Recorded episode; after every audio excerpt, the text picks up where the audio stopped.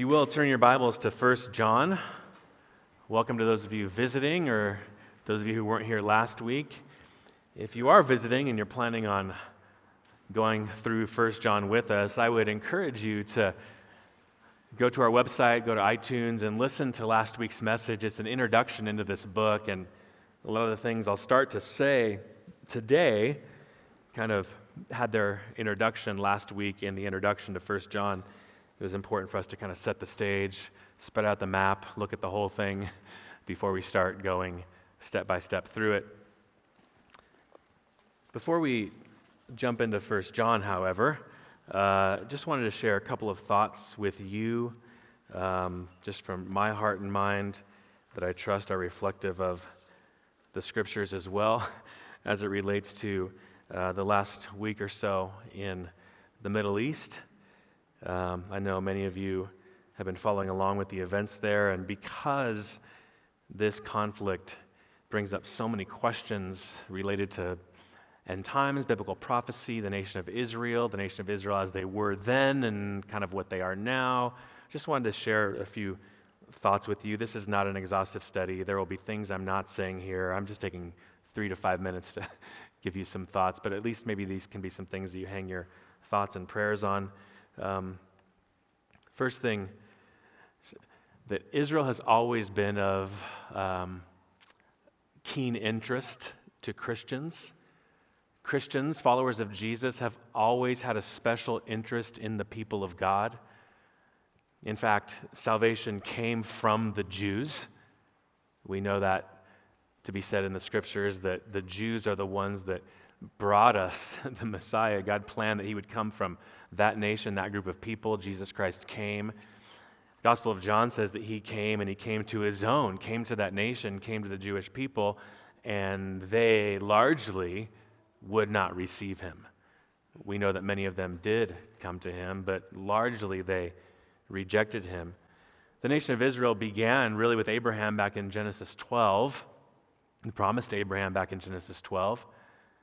And even as early on as Genesis 3, the Bible tells us that they would, there would be a war between the seed of the woman, who would birth the Savior and the people of God, and the seed of the serpent, Satan. There'd be a war. And so when we see what happened last Saturday morning and what's continued to happen even throughout this last week in the Middle of East, in a sense, this is all prophesied back in Genesis 3 seed of the woman, seed of the serpent.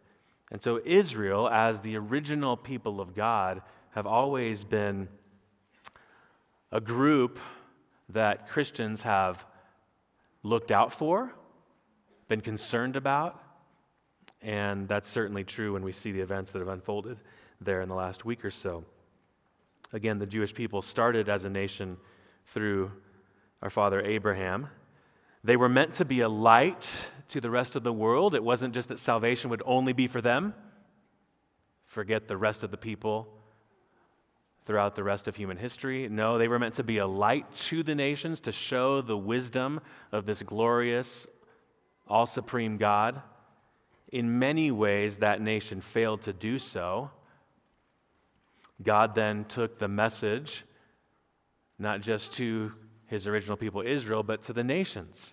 You see glimpses of that in the books of Ruth and Jonah and a number of other Old Testament books. Salvation isn't just for Israel, it's meant to be also for the nations as well. And so when Jesus came, he went to his own people, and some of them responded to him, some of them didn't. And then he turned to the Gentiles, and Gentiles were saved. A lot of Gentiles, a lot of Gentiles in this room that have been saved. But that doesn't mean we forget Israel. Read Romans 9 through 11. We know that God keeps his promises to the Jewish people, God is faithful. What he said he would do, he will do. So Christians, even today, anticipate a time when people from Israel, a remnant from Israel, will be saved, will be reconciled back to their Messiah, the one that we know, the one that they've rejected. They will, a remnant of them, come back to him. And so we have a special interest in that people of God who are not right with him now, but many of whom will be one day as they come through Jesus Christ. We have a special interest in how they are and how they fare. Now, the nation of the nation state of Israel, kind of who was created in 1948, the nation state of Israel isn't maybe to be matched up perfectly with Old Testament Israel, the Jewish people as a whole. There's people who are of Israel, Jewish people all over even our neighborhoods and our area. So it's not just that the nation, the nation state of Israel there in the Middle East is the only people that we're thinking of. There's been a desire for the safety and peace of all Jewish people in the thinking of Christians. This tragedy has shown us of the need to pray for this people, the need to look out for them, to defend them. Again, not as brothers and sisters in Christ, but simply as people who have a promise and people have yet to see their Messiah. So, evangelistic prayers are appropriate at this time. That they would turn to a Messiah king that said he will one day rule the entire world and he is their king. We pray that they would turn to him, turn to Jesus. We pray that missions efforts who've been going on there in the Middle East and even around here, missions efforts of saved Jewish people who now trust in Jesus as Messiah, would, would happen to where those people can walk those Old Testament or oh, those Jews through the Old Testament, pointing them to Jesus the Messiah, showing that He is the fulfillment of all those prophecies. Pray for things like that. But we also know that salvation isn't just meant for one nation, one people group. Salvation is meant for all the world. So pray for people in Hamas to be converted. Pray for innocent Palestinians who are not terrorists to be converted to Jesus Christ. Pray that they would all bow the knee to Jesus, who is the King of kings and the Lord of lords and the King of all nations. So I just want to shepherd your thoughts there. Keep praying evangelistically. See, sometimes in our political thinking, we think Israel good, Hamas bad. And politically, uh, we understand why you think that, why we think that. But salvifically, Israel needs Christ. Hamas needs Christ. Palestinians need Christ. Iranians need Christ. Canadians need Christ. Americans need Christ. We need Christ. And so pray for the work of the gospel that often shines in dark times would come to fruition and fruit would be born. I also say, just as a reminder to you, people often say or ask me or ask you at times like this, does this mean that we're in the end times? Yes and we have been ever since Jesus ascended. We've been in the end times. And so I want to encourage you, the flock that I have uh, privilege to be a shepherd over, I want to encourage you don't let the enemy take your eye off the ball at these times. a lot of times Christians will sit on their couch in front of their computer, watch the news, and try to, you know, make charts and kind of show how I know exactly when the end of the world's going to happen. It's going to happen. It's going to where Jesus said, I want you to be about a certain work before I come. Make disciples of all nations. And so I, I want to call on you to remember the work Jesus has for us before he returns and to make that what you major in. Your neighbor from Nicaragua, your friend from Israel, your coworker from Paraguay, they all need Christ. And we've got his message to proclaim because one day soon there will be a time where we can't proclaim that message anymore. And so, major in what God's given us to do now. There could be a lot more to say. None of that takes away from my preaching time, okay?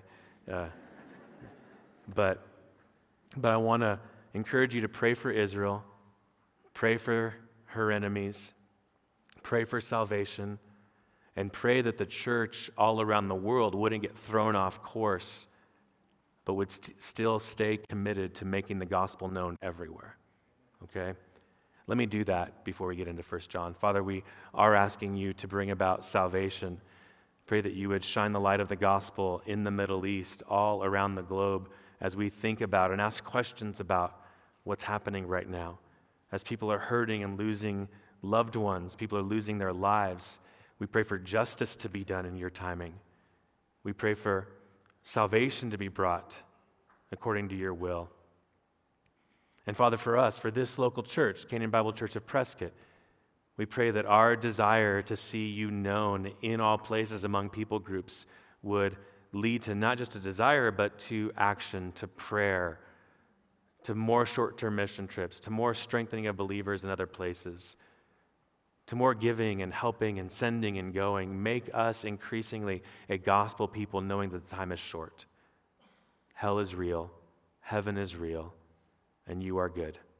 We pray this all in Christ's name. Amen. Now to 1 John.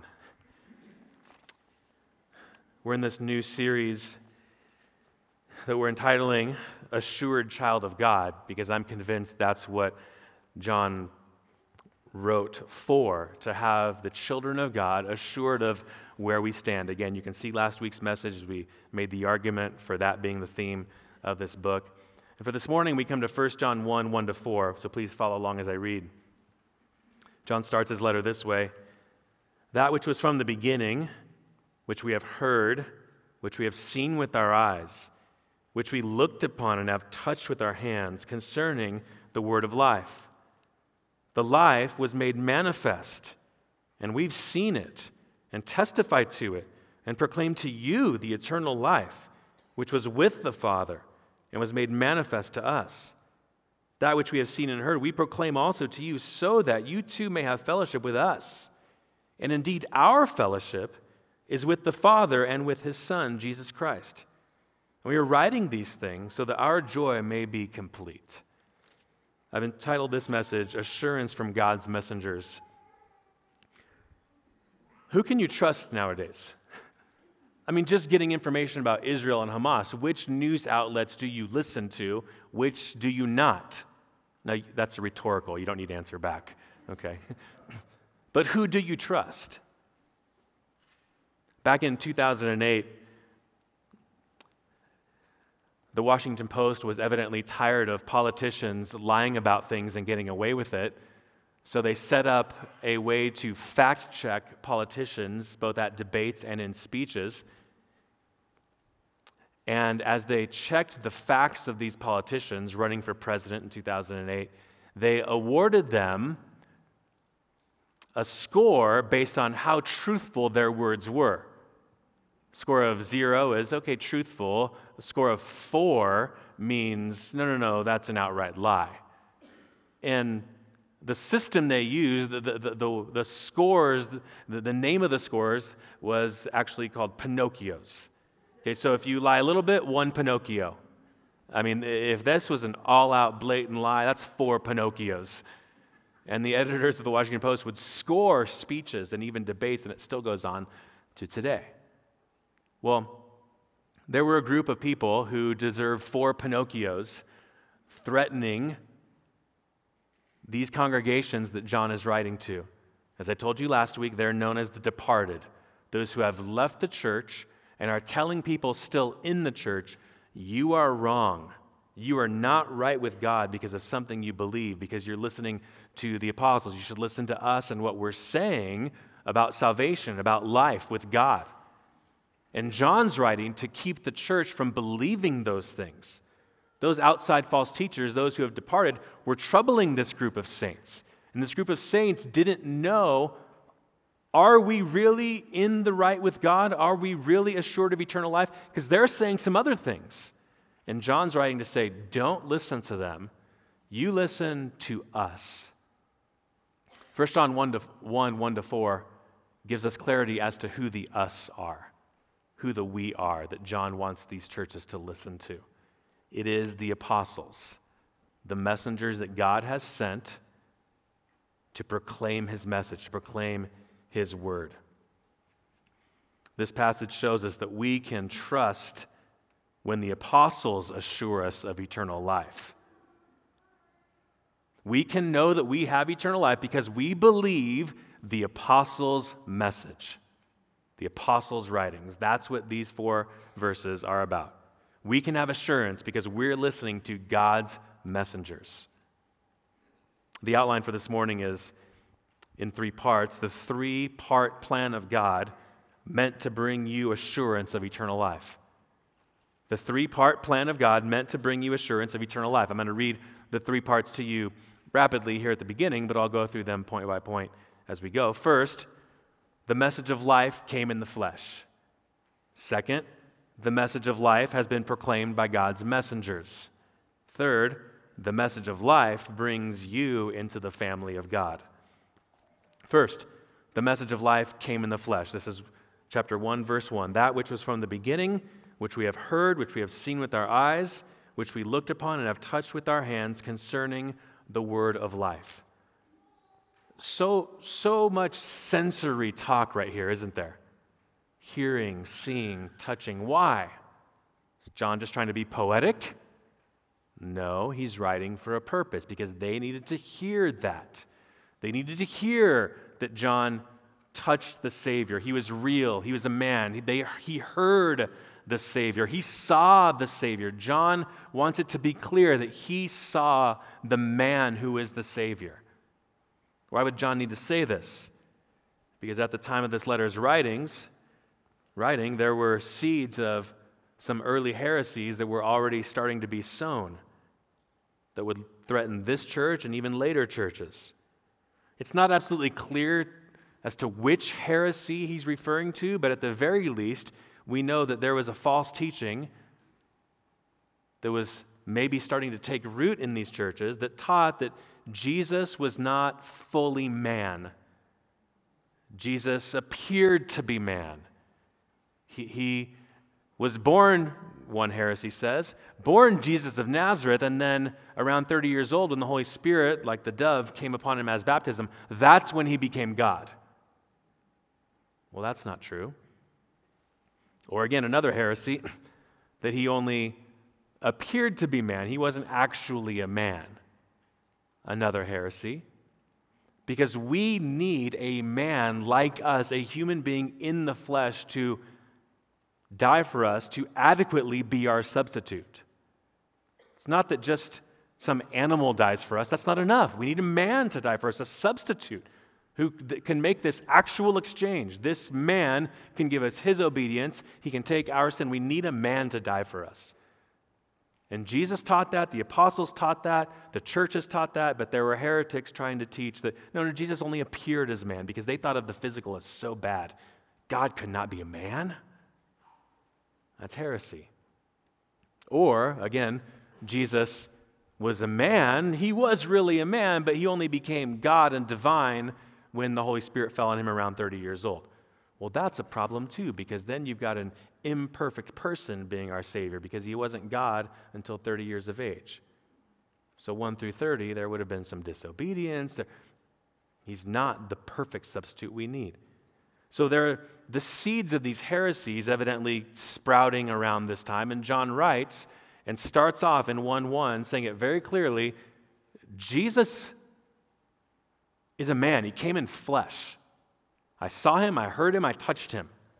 And right off the bat, he's challenging the false teachers and trying to encourage those remaining in these churches to hold to orthodox teaching from the disciples, from the apostles. So John starts this letter strongly, clear evidence, clear eyewitness account that he's seen, heard, and touched the word of life. Speaking of Jesus himself.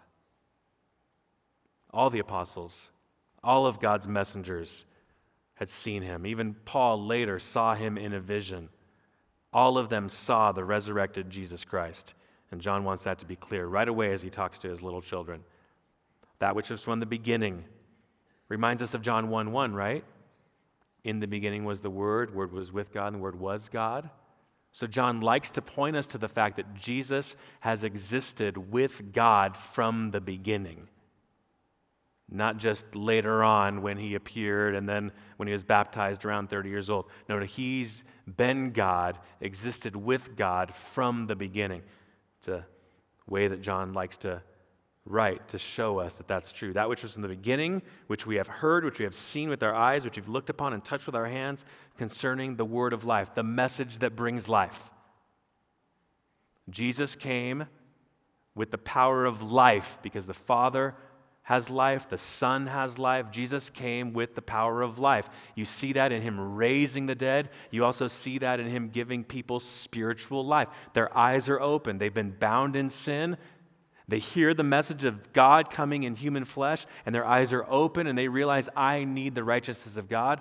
They embrace Jesus Christ and they're given spiritual life. They can now love like they never used to because now they love like God loves. They can now serve and speak like children of God. Jesus came, himself embodying that message, giving that message, and John has seen him, heard him, touched him. He came as man who gave life. The message of life came in the flesh. Again, just think of a couple places where John makes this very clear. John 1 14. The word became flesh. Not the word appeared to be flesh.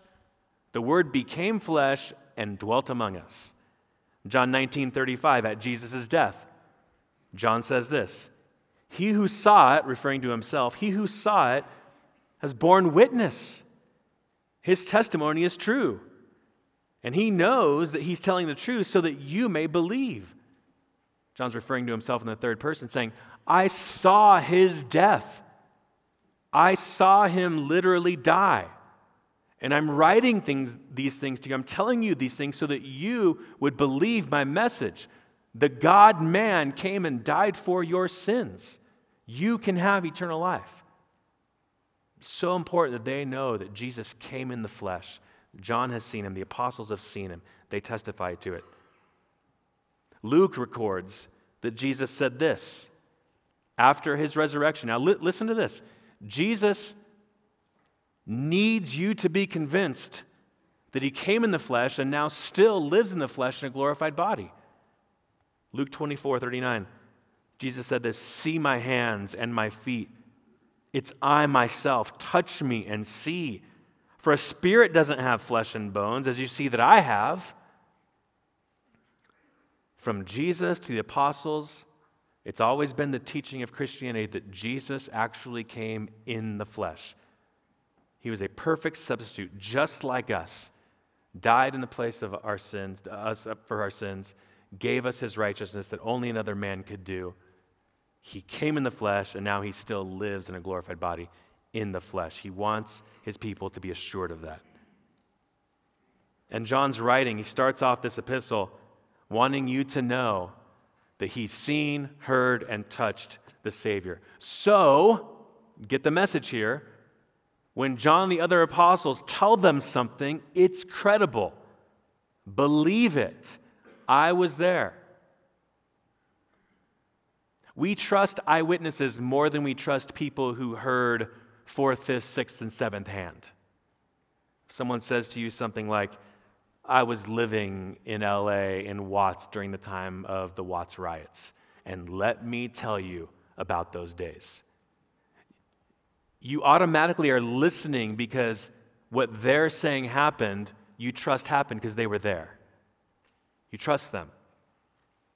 Or if someone says, I was there the night the Berlin Wall came down. And let me tell you this well, whatever the this is, it's got some credibility because they were there. Same situation here. John was there, the apostles were there. Paul was there, Peter was there. They were there. They saw Jesus. They saw what he did. They saw and heard. They heard what he taught. They saw him die. They saw him after he rose again. And now they're proclaiming to you the message he's given them. You can trust in that. So, how can we be assured of the eternal life that God's given to us? First, the message of life came in the flesh. Know that first. Secondly, the message of life has been proclaimed by the apostles. There's a certain credibility that they have because it was God's plan for them to have it. It was God's plan for them to witness these things and then to tell them to us. Down through the ages, the church has always held to the apostles' testimony. So God sends his son. His son does his work of living righteously and dying for sinners, bringing that message to people. And he grabs a group of people, grabs a group of men to teach that message to, show that message to. And he says that they're going to carry on that message and that people were going to believe through their word, the apostles' word. This is the plan of God. So when you hear the apostles speaking, you know that's God's plan that they would speak and we would hear the word of life, the message of life. The message of life has been proclaimed by the apostles, the messengers sent from God. They weren't just eyewitnesses, they weren't just there. The Father and the Son make sure that, made sure that they saw what happened, they knew what happened, and that they would then go and proclaim what happened. So it's important that the apostles saw and touched and heard, but now we got a new sense here.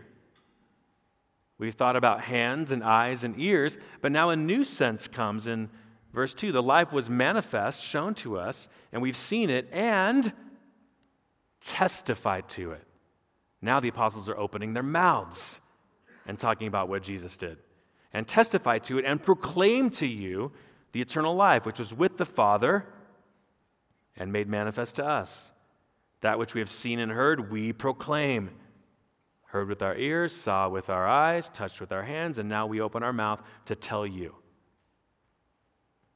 The message of life was designed to be proclaimed by the apostles. Now, let me show you this. The last night, the night before Jesus died, he indicated that this would be the plan to the disciples. Go back to John chapter 14.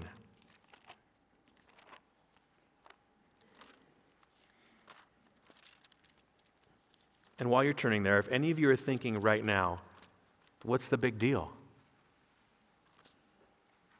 Because Christians are the only people that believe that the apostolic faith is the one that we hold on to. All other religions have new apostles, later apostles. No, we hold to these. That's why this is crucial to understand.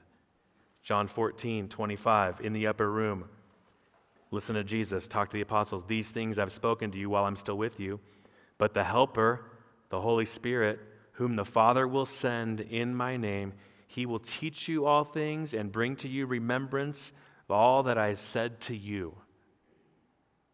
My Father's going to send his Spirit so that you can remember the things that I've taught you and said to you. Now understand, this wasn't just for them. Oh, that's sweet. God the Father was going to remind them of all, you know, we go places and we make memories and we forget so many things. I wish I could remember all those memories. That's so sweet. He's given them these memories of all the time they spent with Jesus. No, no, no. It's not just meant to fill up their minds. He's going to bring them the reminders of what Jesus had done and taught so they could proclaim that to more people. Later in the night, John 16. John 16, verse 13.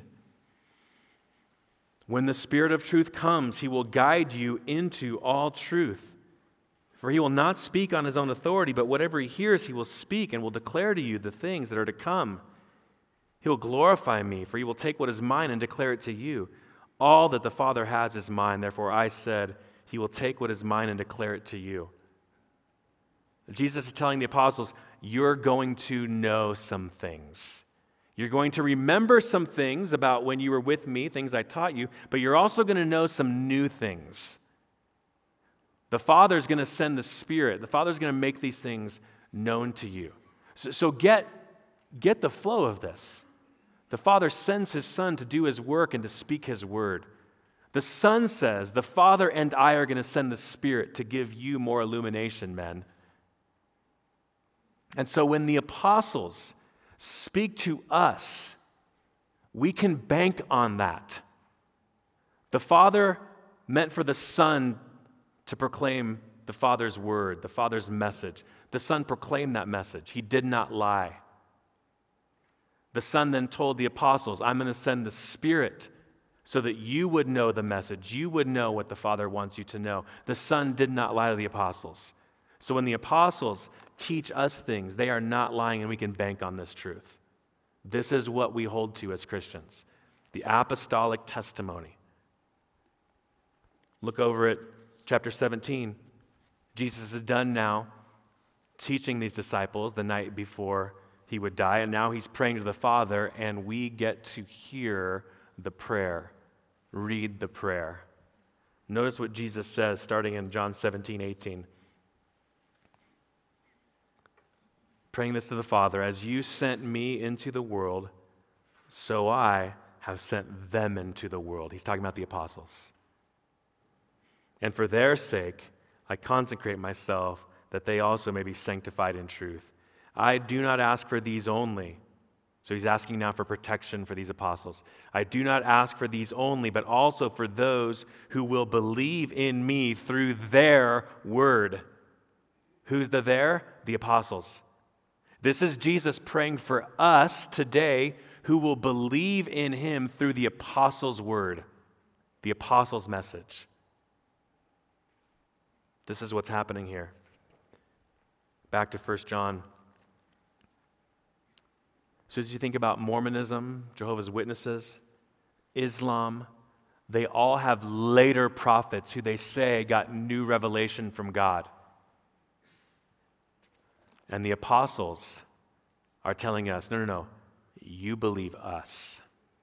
You believe what we're saying. Because the Father has designed it and the Son has designed it that we would be the ones that proclaim this message. And that's what you believe. Don't go looking for new prophets. Don't go looking for new apostles. You listen to what we've told you. Ephesians 2:20 Paul teaches that Christians are built on the foundation of the apostles and the Old Testament prophets. Our faith is built on the foundation of the Old Testament prophets and the apostles. These apostles. Acts 2:42. What happens in the early church? The birth of the church, the Holy Spirit comes, people repent, they believe, they're baptized. What do they do now? How do they live their life? Acts 2:42 and they devoted themselves to the apostles' teaching. That's what they devoted themselves to. The book of Revelation tells us about the New Jerusalem, the city coming down from heaven, the New Jerusalem. And on its foundation are written the names of the 12 apostles. Not the 12 plus the later prophets of Islam. Not the 12 plus what Mormons tell you, or who Mormons tell you have now come as prophets. No, no, the 12. That's what our faith is built on, what they say, because God intended for them to be the ones that lay the foundation for our faith, Jesus Christ Himself being their cornerstone. This is crucial. You know that you are right with God because you believe the apostles' doctrine, their message. Don't listen to anybody else who tries to tell you something contrary to what the apostles are telling you. Don't listen to it. It's popular in today's circles even some Christians mistakenly say things like, well, I really appreciate Jesus' words. I just kind of have a hard time with Paul's words. Paul's words are Jesus' words. Because Jesus sent his spirit, John 14, John 16, to bring things to the apostles' minds for them to then proclaim to you. That's why Pastor Jason read earlier in the service, 2 Peter 1, Peter saying, No prophecy of Scripture comes from man men were moved along by the Spirit of God as He breathed out His message through them. So the church has always understood that when the apostles speak, it's Christ speaking through them. That's what we understand. What does this mean for Canyon Bible Church? Well, we will continue to preach the scriptures. We will teach the prophets, the Old Testament, and we will preach about Jesus and the Gospels and what they lay out for us, and the epistles will teach all 66 books because this is what our faith is built upon. There's nothing new to go grab. We have to be committed to this. Heresies spring forth in environments where the apostles' doctrine isn't held on too tightly. So it's good for us to go through a book like 1 John to remember that's right. The foundation we have is built on the apostles' message because that's how God designed it to happen. Now, that shouldn't be new to most of us. We know that. Maybe it's a reminder for some. But I want to encourage you, as the people of God in this local church, it's one thing to say on paper, I, I hold to the apostles' doctrine. But Acts 2:42, they were devoted to it. And I don't think that just meant in their head. They wanted to do what the apostles taught, live out what the apostles taught, because they understood it was Jesus teaching these things through the apostles. And I just want to call on you, call on myself, not just to theologically hold to the apostles' doctrine, but to actually seek to bring our lives into conformity with it as children of God. There are some of us that struggle with bitterness, impatience, laziness, lust, whatever it is, all those sins that we can still struggle with. Know that when you hold on to the apostles' teaching, you're holding on wor- to words that correct, guide, encourage us in our faith. Hold on to the apostles' doctrine, not just in head, but in your heart. When you know that oh, I've just become bitter toward my family, toward the church, toward X, Y, and Z, the apostles actually teach about how harmful that is. Hold on to the apostles' doctrine. I'm just lazy. I'm not leading well. I'm not doing right. I hold on to the apostles' doctrine. Well, don't just do it in your head. Hold on to what the apostles teach about hard work and leadership. So the apostles teach us for life. This is Jesus teaching his followers how to live now as disciples of him. I was, I was thinking this morning, I was just going through all the New Testament epistles. And I thought I should just walk through all of them with our people and remind them of what's inside of all of them. We just don't have time. But I want to so bad to remind you of why Romans was written. Because we need to hear the message that Paul wrote to the Roman church. We need to hear the message that he wrote to the Thessalonian church. We need to hear First John. We need to hear all of it. It's so rich. Keep staying in the Word. Listen to Jesus teach you through His Word. Hold on to the apostles' doctrine in head and in your heart. So, again, how do I know that I can really have eternal life? I mean, there are a lot of messages out there. There are even people that say they're Christians that tell me I'm in the wrong. God sent his son in human flesh, and he determined that a certain group would take that message and proclaim it and teach the words of life to you. So, how do you know that you're right with God? Because you hold on to their message and theirs alone. You don't listen to new prophets, new revelation. No, no. You listen to what they taught. and You hold on to that. That's why the Apostle John says in 224, 1 John 224, let what you heard from the beginning remain in you.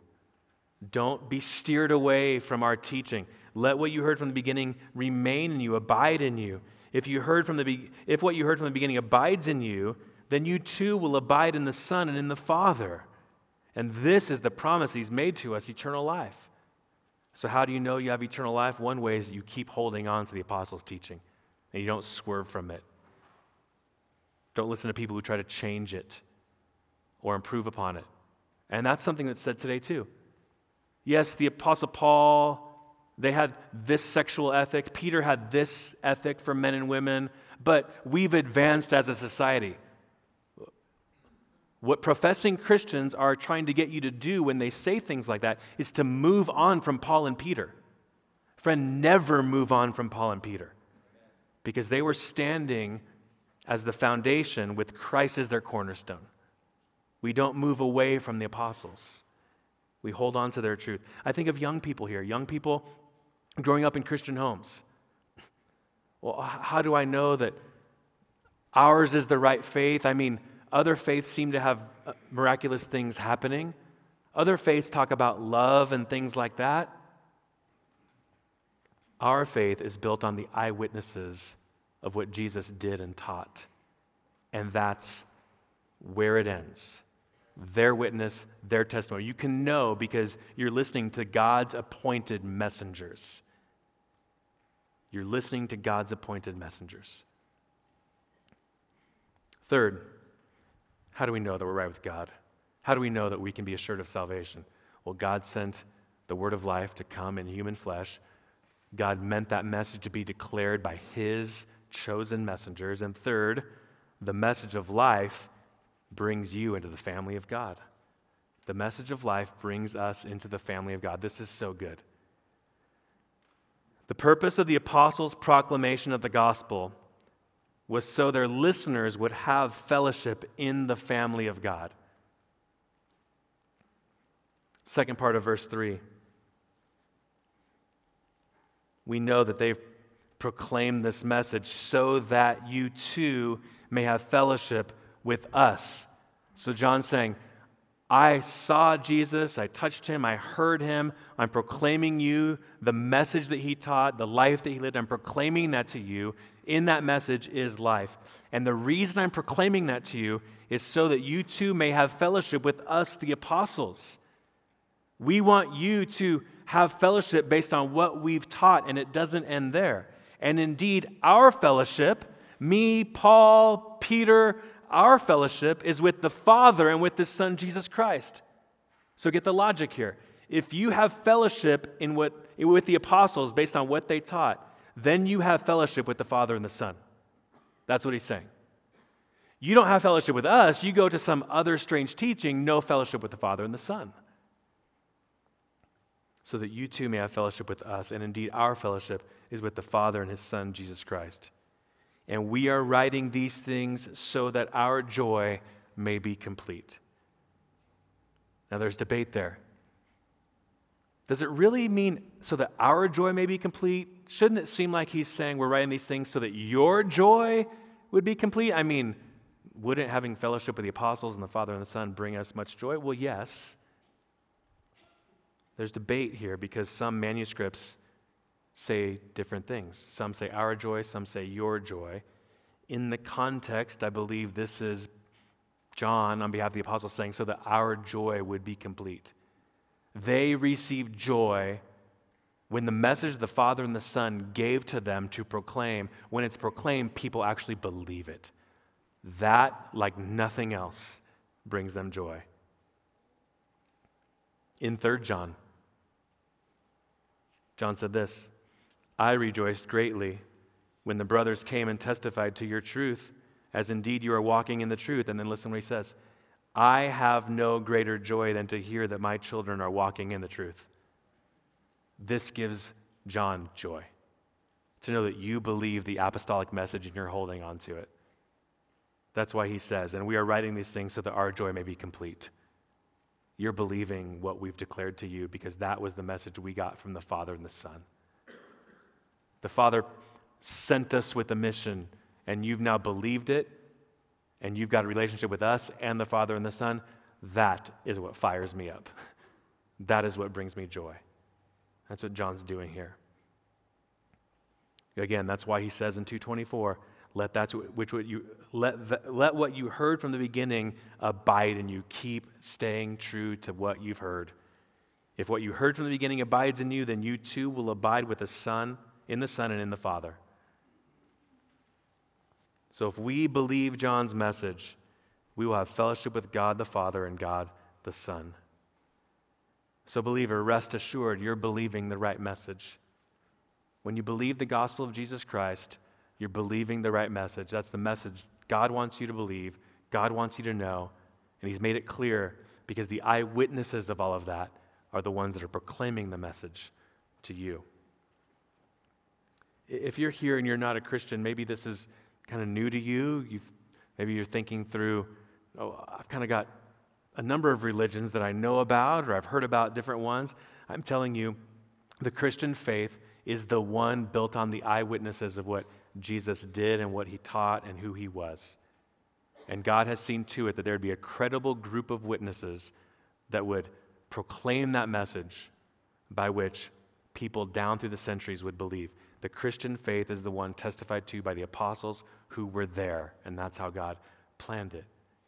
If you have questions about that, please come and talk to any of us. Please talk to people around you.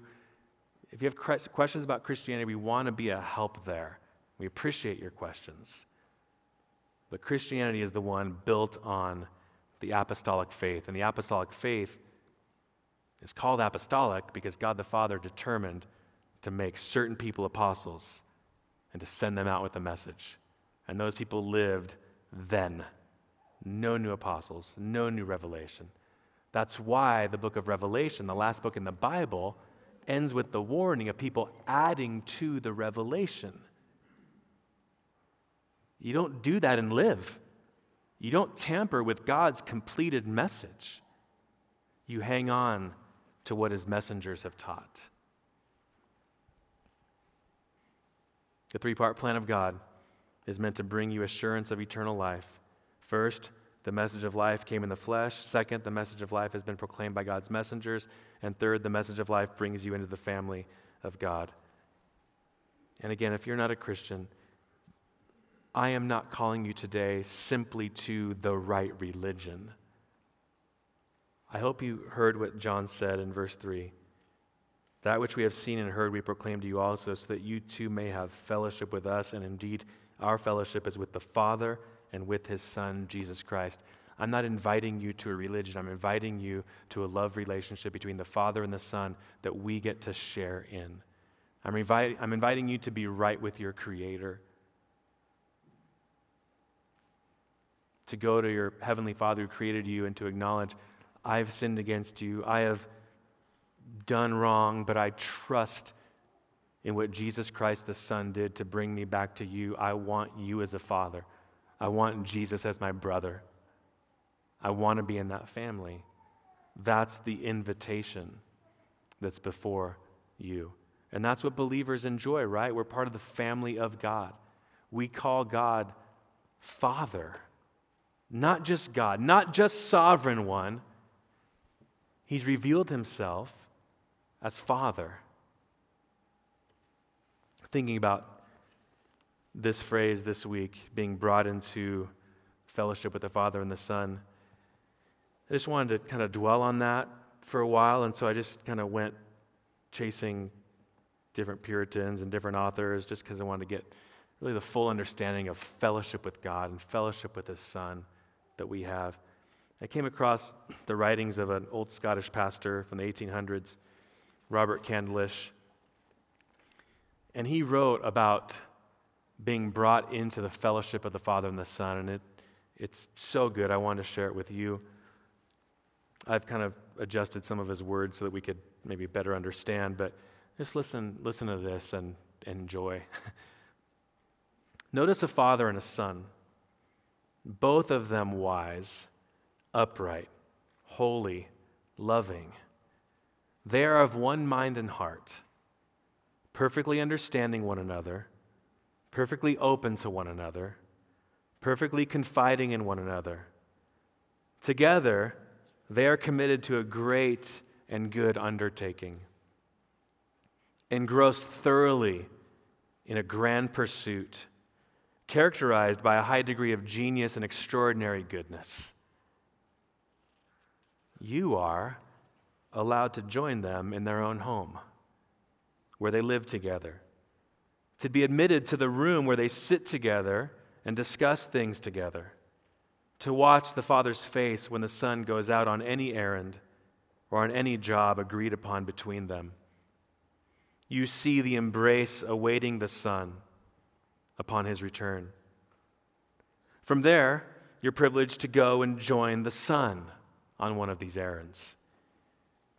You go with him, and together you suffer public shame and suffering and toil and blood. And you join him in being in contact with loathsome filth and even criminals. You walk with him as he makes his way over to the outcast and see how it is his father's pity for that outcast that is always at the forefront of his thoughts. How the son's desire is for his father to get the praise of every kind and word every kind and every word spoken. And his father's desire that every person be healed. From there, you go back to sit with the Father. You've been on the errand with the Son, but now you go back and sit with the Father to notice the thrilling interest this Father's soul has in what his Son is doing. And when they come together again after the Son returns to talk it all over, when their excited eyes meet, they embrace one another in joy. To be there to see that is a privilege worth living for, worth dying for. It is one thing to observe this glorious father son relationship, but now to know that we've been invited into it as sons and daughters ourselves is an outstanding grace from God. Friends, the apostles are the messengers with this certain and true invitation from the Father Himself. The Father has an invitation for you and I to be welcomed into the family of God, and the apostles have that invitation. The invitation to dwell with the Father and His Son is actually stained in the, in the Son's blood. The Father and Son have both stood at the front door, as it were, handed it to the apostles to bring to you and I.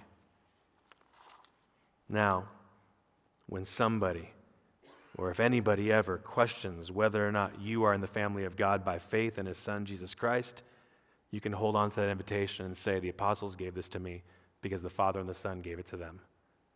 I stand in the family of God. That's why John writes this at the end of the letter. I write these things to you who believe in the name of the Son of God so that you may know that you have eternal life. Let's pray together. Father, thank you for giving eyewitness testimony to us. Thank you for not just making the gospel true, but preserving it for us to know. Thank you for the message of a Savior who came and died and rose again on our behalf. Thank you for preserving the message through the pen of the apostles. Thank you for the scriptures. Thank you that they give us life. Father, we do not take them for granted. We pray that you would continue to work life in our hearts and in this church and all, all throughout the world as we seek to make the message of life known. We pray this in Christ's name. Amen.